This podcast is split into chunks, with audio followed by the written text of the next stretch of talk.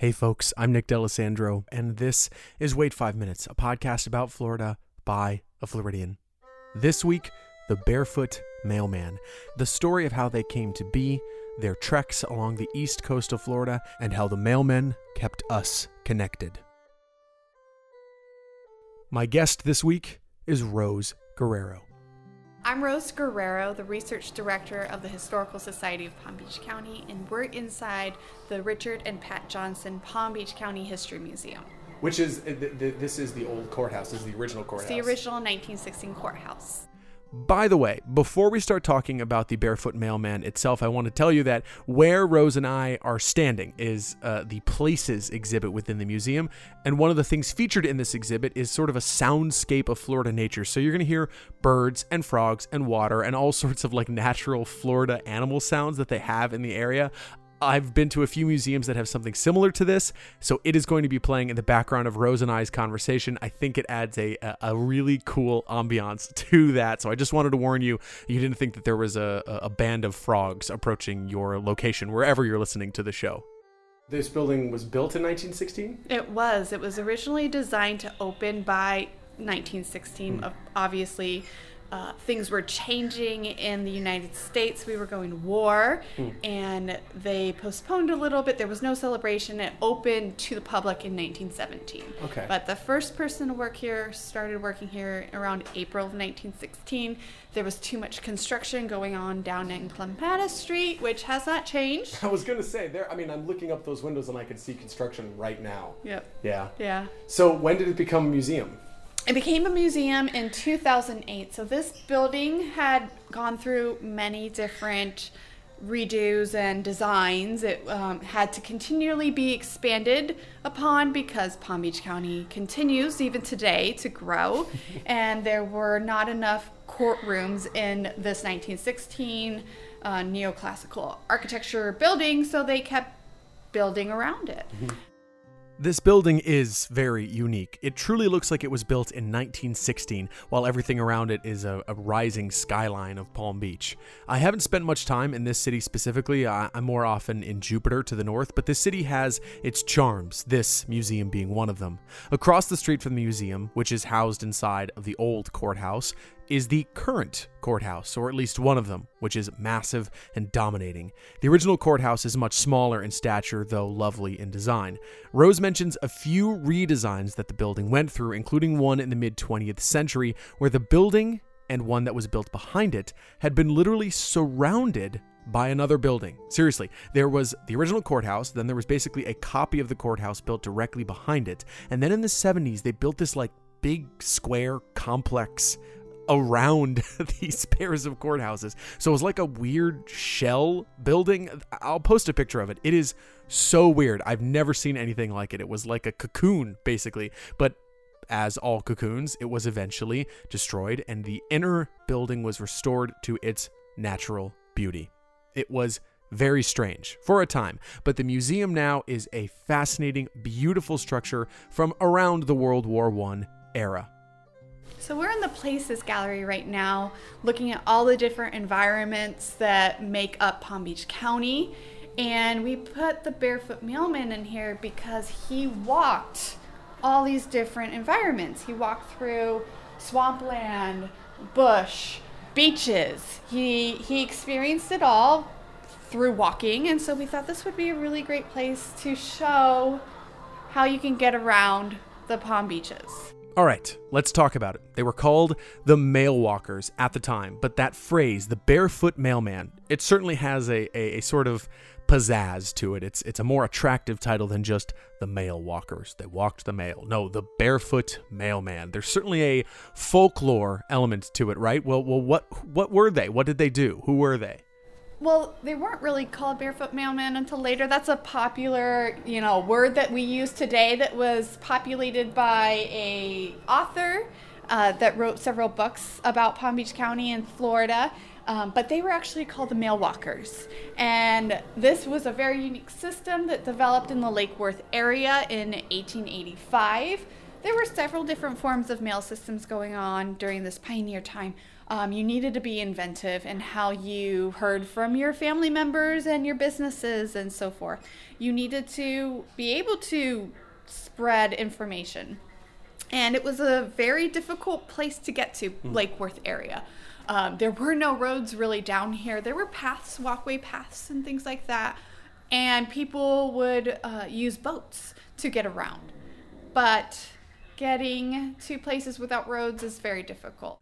Rose mentions Lake Worth there. That is a city south of where we currently are. But this entire area is called the Lake Worth region because, well, of course, it is next to an area that is called Lake Worth, or the Lake Worth Lagoon, named for a general in the U S Army named William J. Worth, who served during the Second Seminole War. And I mean, so I've... there were pathways, and the pathways were, were designed by military occupation sure. down here and construction that was going on, but there was really nothing further south from here except for Miami, and nothing really in between. So you have these very spread out, settled areas. And before right. you were in swampland and or just land with very few white occupants. Right. And uh, while there were a good amount of European migrants, the majority of people that were coming down here were coming from Michigan, New York, for, uh, far north states that sure. were looking for places to farm. Right. And so they were also looking for ways that they could communicate with their family. Right. And it would take up to eight to nine weeks just to get one letter. And the route was crazy. Okay, we need to talk about the mail system at the time, because frankly, it is kind of insane the amount of effort that had to go into getting mail into this area at the time. You have to remember that Henry Flagler had not yet truly developed the railroad along the East Coast. That was very soon on the horizon. In fact, it was beginning right around the time of the Barefoot Mailman, but there was no way to properly get mail south because this area was so swampy, had so many rivers, such dense foliage, and the beaches were really the only way to do that, or by boat, and that just took forever. So that just meant that the system to get mail from place to place was more trouble than it was worth. If you look at a map of Florida right now, and we're talking about getting from essentially the Jupiter Inlet all the way down to Miami. Now, those are very far from each other. I, I mean, if you look at a map, if you're talking about walking your human feet down that distance, that that's quite some time.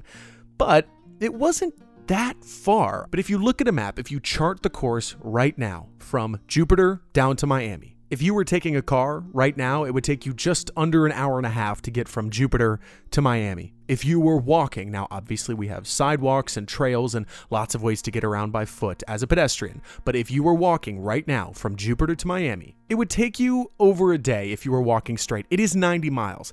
That is a considerable distance, but ninety miles, thirty hours, if you're walking, that, that takes you what, two, three days?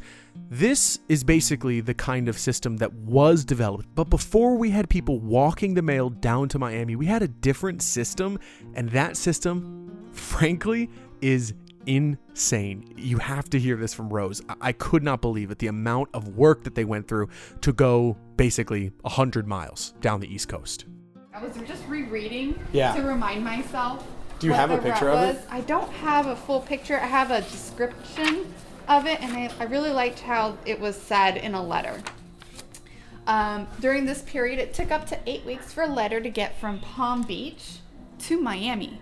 Palm Beach, wait, did you say eight weeks? To Miami from Palm Beach, which really it takes a forty-five to an hour, two-hour drive yeah. if you're really, you know, having heavy traffic today. I drove from Orlando today. It was two hours and forty-five minutes. There you go. That and so nothing. You're seeing that the mail was taking eight weeks to go from Palm Beach, Jupiter area, all the way down to Biscayne Bay. Oh, that's so, so funny. So that was an horrible period of time that people were trying to communicate with one another. So they needed to come up with a better system. And the system that they currently had was crazy in that when you were trying to send a letter to anyone, it would go from Jupiter to the Indian River to Titusville by steamer. And then from Titusville, it would go to Palatka, up the Saint John's River, mm-hmm. to Jacksonville. And then from Jacksonville, it went across the Cedar Keys on a little railroad that they had mm-hmm. over there, um, across to um, Tampa, and then to Key West from Jacksonville. So it, it went across the state, it went up north, across the state, and down to Key West. And from Key West, they would take a little boat on a schooner, and it would make its way up to Miami. Why would they go all the way up and around? There was just no... There was really no pathway from the Palm Beaches down to Miami that was accessible because of the way that the waters are.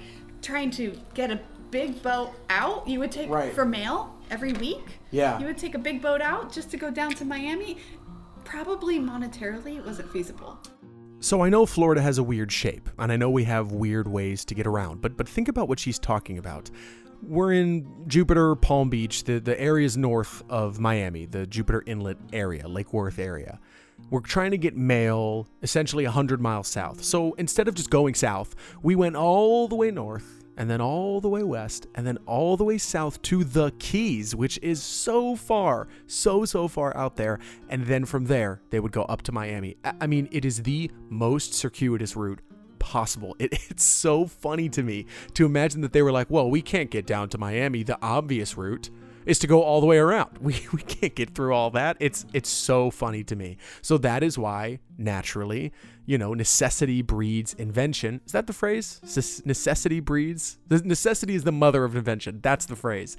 That is what's happening here. So the barefoot mailman came from that concept. So by eighteen eighty-five, they've really decided, you know what, we need to figure this out. Eight weeks is just not practical for the work that's going on here. We really need to start um, having better communication with our neighbors down south.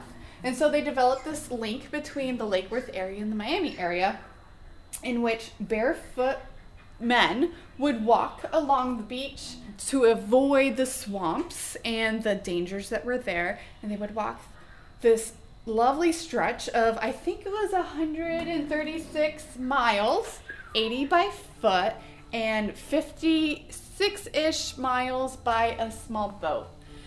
And this was the system that they set up with the United States mail carriers. Mm. And so a boat was set up at every inlet that they would be passing through to give them an opportunity to have some type of boat transportation.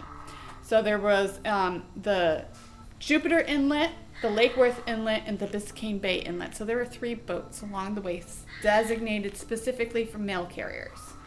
And so they would walk this route, and it was about seven thousand miles every year. Sheesh. I mean, and, were they walking eighty miles? They were doing this one hundred thirty-six a day or a week? It was a week. So okay. it would actually, it was a five-day route. Okay. And so they would watch it, walk it every week. Okay. Starting Monday morning, they'd get up in the morning, collect the mail up in Jupiter, walk for the day, make their way to the Lake Worth area. They had resting stops, um, places where they could receive food and a place to stay at the houses of refuge, which mm. was a system along the coast that was designed by the U S government to help any refugee in need from shipwrecks and so forth. Really? I had no idea about this. Yes. Houses of refuge? They were called houses of refuge. There were several of them along the East Coast, um, as well as other types of houses of refuge that were part of the East Coast and northern states because wow. of shipwrecks. Let's talk about the houses of refuge, because as you can hear, I've never heard of them, which is very strange for me. I've read so much Florida stuff, you'd be surprised how often I am surprised by something I never heard of. So the houses of refuge is truly a blind spot for me, and they have a very, very fascinating history. To understand the houses of refuge, you have to understand the group that ran them. They were very aptly named. They were called the United States Life Saving Service. I don't think there's any room for interpretation of what their job was. In eighteen forty-eight, they were formed with the specific goal of saving people from shipwrecks off of America's coasts. Systems like the Life Saving Service had existed before, but they weren't government organizations. Now, the U S government was putting a specific effort into saving shipwrecked sailors. This meant that there were folks on boats out on the water specifically looking for shipwrecked sailors, and other times it meant that they were on the shore operating a house of refuge. After the Civil War, the Life Saving Service developed ten of these houses of refuge along the coast of Florida, five first in eighteen seventy-six and another five in eighteen eighty-five, eighteen eighty-six, near the beginning of the barefoot mailman era. Now, these weren't government structures with employees just sitting around waiting for trouble. They were called houses for a reason. The men who were employed by the service lived in the houses with their families. That was like part of the plan for the house. Some of the original houses are still in existence, and some of them were converted into Coast Guard offices when the Life Saving Service joined with the United States Revenue Cutter Service to become the U S Coast Guard. They deserve their own episode in the future. It's a fascinating story. We will come back to it. But these houses of refuge were safe spaces for the barefoot mailmen to rest. So they were community homes that were um, people could rent out a room. The U S Mail Service was paying for that service because it was a government home. Houses of refuge were designated by the government mm. for this need. And so our barefoot mailman would walk from the Jupiter House of Refuge and Life Saving Station up there all the way to the Lake Worth Orange Grove House of Refuge, which was kept by the Pierce family at that time. In the late eighteen eighties, eighteen nineties is when the Pierce family were the keepers of those houses of mm. refuge. So the barefoot mailman would walk from Jupiter to Lake Worth, spend the night there, which would be Monday night, and then he would walk to Miami on Tuesday. Mm. Rose added a correction later on. The barefoot mailman would go from Jupiter to Lake Worth and Fort Lauderdale as well, before reaching Miami proper. Lake Worth, Palm Beach, Fort Lauderdale. And all the small little towns in between. That's so awesome. You have all these little itsy-bitsy beach towns and so forth. We'll call them beach towns today. The little farm towns mm. that people needed to get their mail. Crossing all these inlets that he came upon, deliver the mail wherever he came across a mail house, which was a desk in either a home or business. You're gesturing to, to this desk. This yes. desk was where precisely? This was Brelsford's desk. And okay. so the Brelsford's brothers had a grocery store and a post office, which they opened in eighteen eighty-seven in Palm Beach. And it was one of several post offices that had occurred in the Lake Worth area. If you didn't catch that name, that is Brelsford, spelled B R E L S F O R D, as in E M Brelsford. He is widely considered to be the pioneer of the city of Palm Beach. This was his desk that we are standing next to in the museum right now, the actual desk. And so they actually had originally planned to name their post office Palm City, but we know that that exists already yeah. up north, and so when they had sent off their letter expecting to name their off their post office Palm City, it came back later saying you have to come up with a new name. A guest inside their grocery store said, well, why don't we call it Palm Beaches, because we have the beautiful palms and the beaches around us. So that's how we got our name, from a post office. That's awesome. That, that's crazy. That's so wild that that, that that is the origin of that. Yeah. I love I love that we've been trying to name stuff, the same general stuff, for a hundred and something years. Well, you name what's familiar to you. Right. So if you're around lovely palm trees, I would name something, you know, close to what I'm around and enjoying. Yeah, yeah. That's what this is. There's yeah. palms. This is yeah. hometown, right? Exactly. So the barefoot mailman, which is what we call them today, the, the uh, mail walker, would make his way to Miami by the end of Tuesday, and he would spend the night in Miami, resting up, getting, you know, fueled up, and then walk all the way back on Wednesday, Thursday, and Friday. So he would make his way back to Jupiter, his home, and have a day of rest Sunday, and then do it all over again every week. Um, and they got paid about five hundred dollars a year. Oh. Man, somewhere money. Around there. So how many of these barefoot mailmen were there? How many do we know? There was a good amount of them. Probably around fifteen to twenty different men, single men, would do this uh, job. It was a it was a, one of the few jobs that actually paid money versus farming and so forth. Right. And most of the time they were single men that did this. It's not a job that you want to be away from a family that you have to take care of. Right. Was there only one at a time, or was there multiple men doing this? You know, that's a really great question. Right. And most likely they would overlap each other. There was probably some people that um, could take up if one was ill. Mm. Um, a lot of the houses of refuge keepers and assistants would help out with the routes. um, or eventually take over the route when the other person retired. I mean, this is a hard physical job. Yeah. So you would want to, you would only be able to do this job for a short period of time, right. in all honesty.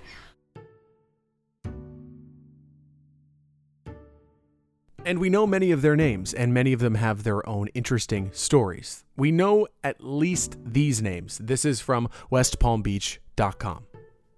The names that we know are, quote, Edward Ruthven Bradley, his son Louis, and James Ed Hamilton. They included Andrew Garnett, Charles W. Pierce, George Charter, Bob Dudit, Dan McCarley, Frederick Mattis, Otto Mattis, George Sears, and a man known only as Stafford.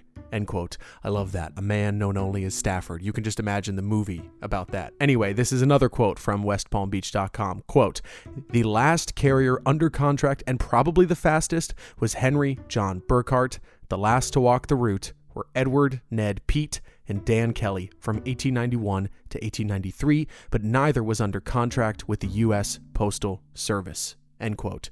So these were real people with real names. We know who they were. They were Ed and James and Louis and Charles and Frederick. They were just men, single men, who needed a job, and this route was their route. And it was not an easy task, and it wasn't always safe for all of them. James Ed Hamilton. So Ed Hamilton was a barefoot walker. He was the only one that lost his life mm. while being a mail carrier in the Lake Worth area. And it's an interesting story because there's so much speculation about what really happened to him. He was walking his route. He had made it from Jupiter down to the Lake Worth um, Orange Grove House of Refuge. He was staying with the Pierce family. And he had, in the letters and journals of the Pierce family, they, they talk about it because it was a, a, a horrible loss for the community. Uh, Ed Hamilton was well known. He was the barefoot mailman walker. And he disappeared. He didn't make it to Biscayne Bay, to Miami. And they were wondering what happened to him. They all went looking for him. And when they looked at the inlet, at the Lake Worth Inlet, where he was supposed to have crossed over, and the Biscayne, it was the Biscayne Bay Inlet that he was supposed to have crossed over, the boat was on the wrong side of the inlet, and his clothes were folded up and hung on the opposite side of the inlet, as if he had taken off his clothes and hung the mail carrier bag and maybe tried to swim across to catch, to grab the boat that was on the wrong side of the inlet. Maybe someone had come along and borrowed the boat, which was not supposed to occur, and he had to find a way to get across, and he never made it across. And so there's speculation of what happened. Did he drown? Did he get attacked by a wild animal? It's a brackish water area, so it could have been a shark. It could have been an alligator. Right. It could have been anything, really. And the Pierce family talks about how he actually had talked about not feeling well the night before. He was supposed to go carry the mail.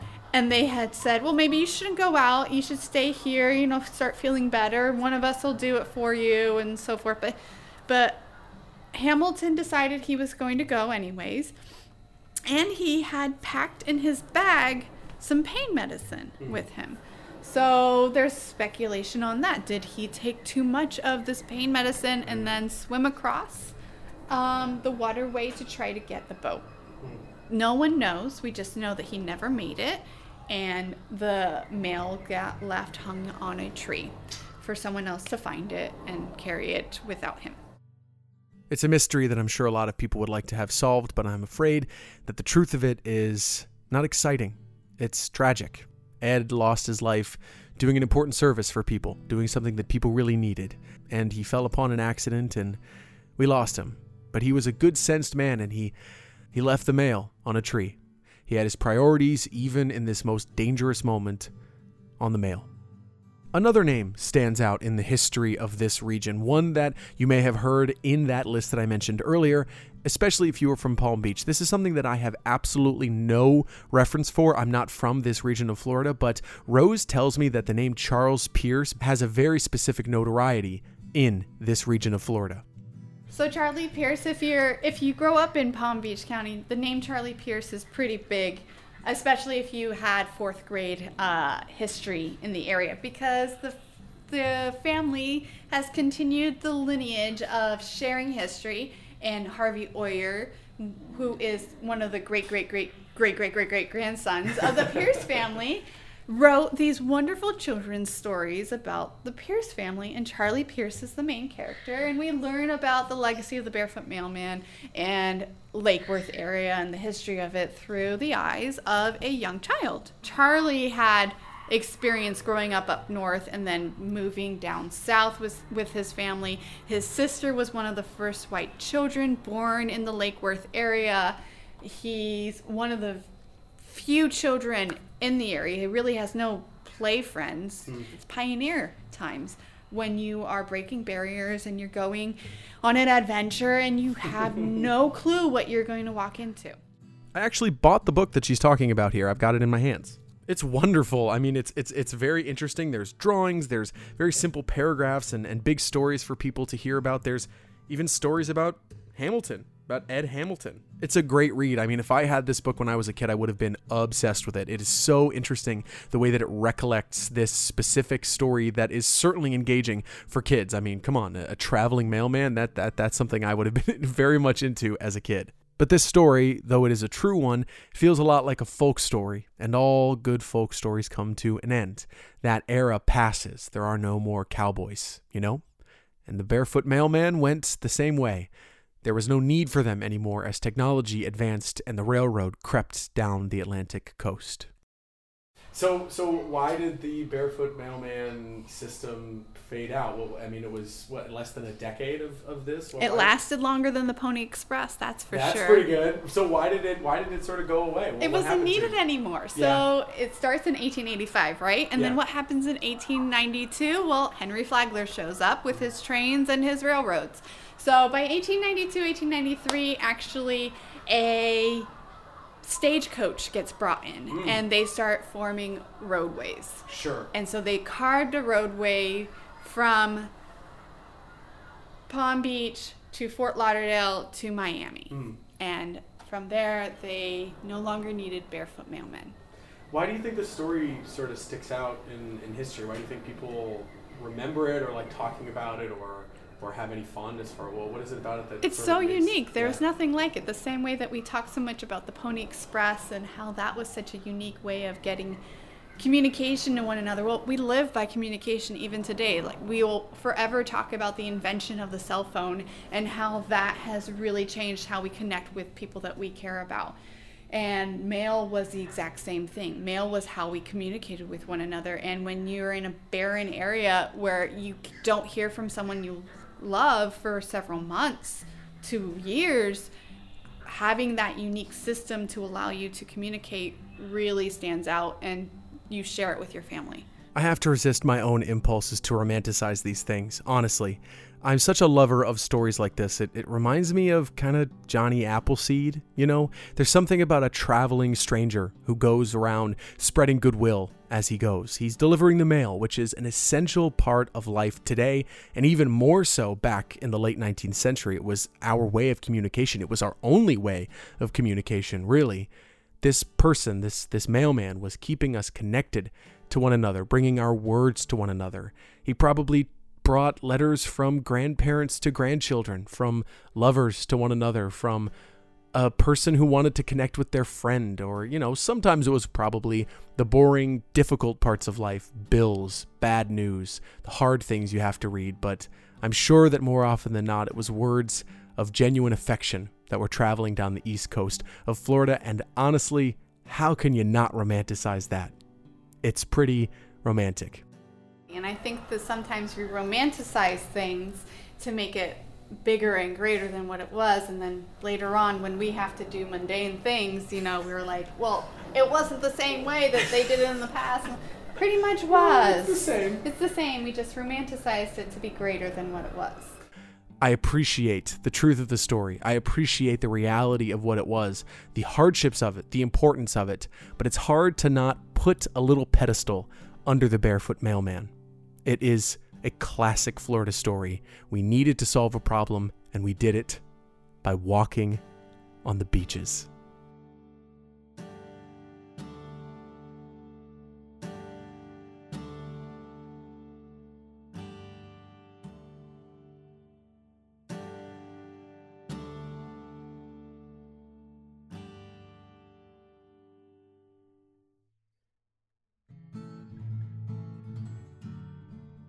Thank you so much for listening to this episode of Wait Five Minutes. I'm so glad that you were here. If you're brand new to the show or if this is your first episode, welcome. There are some wonderful stories waiting for you. If you enjoyed this episode, please consider leaving a five-star review on Apple Podcasts or on Spotify. It truly helps the show become more visible, and it means a lot to me to know that you enjoy the show. You can also find me on Twitter, Instagram, and Facebook at W F M Pod. If you want to send me a message, you can do so at W F M pod at gmail dot com.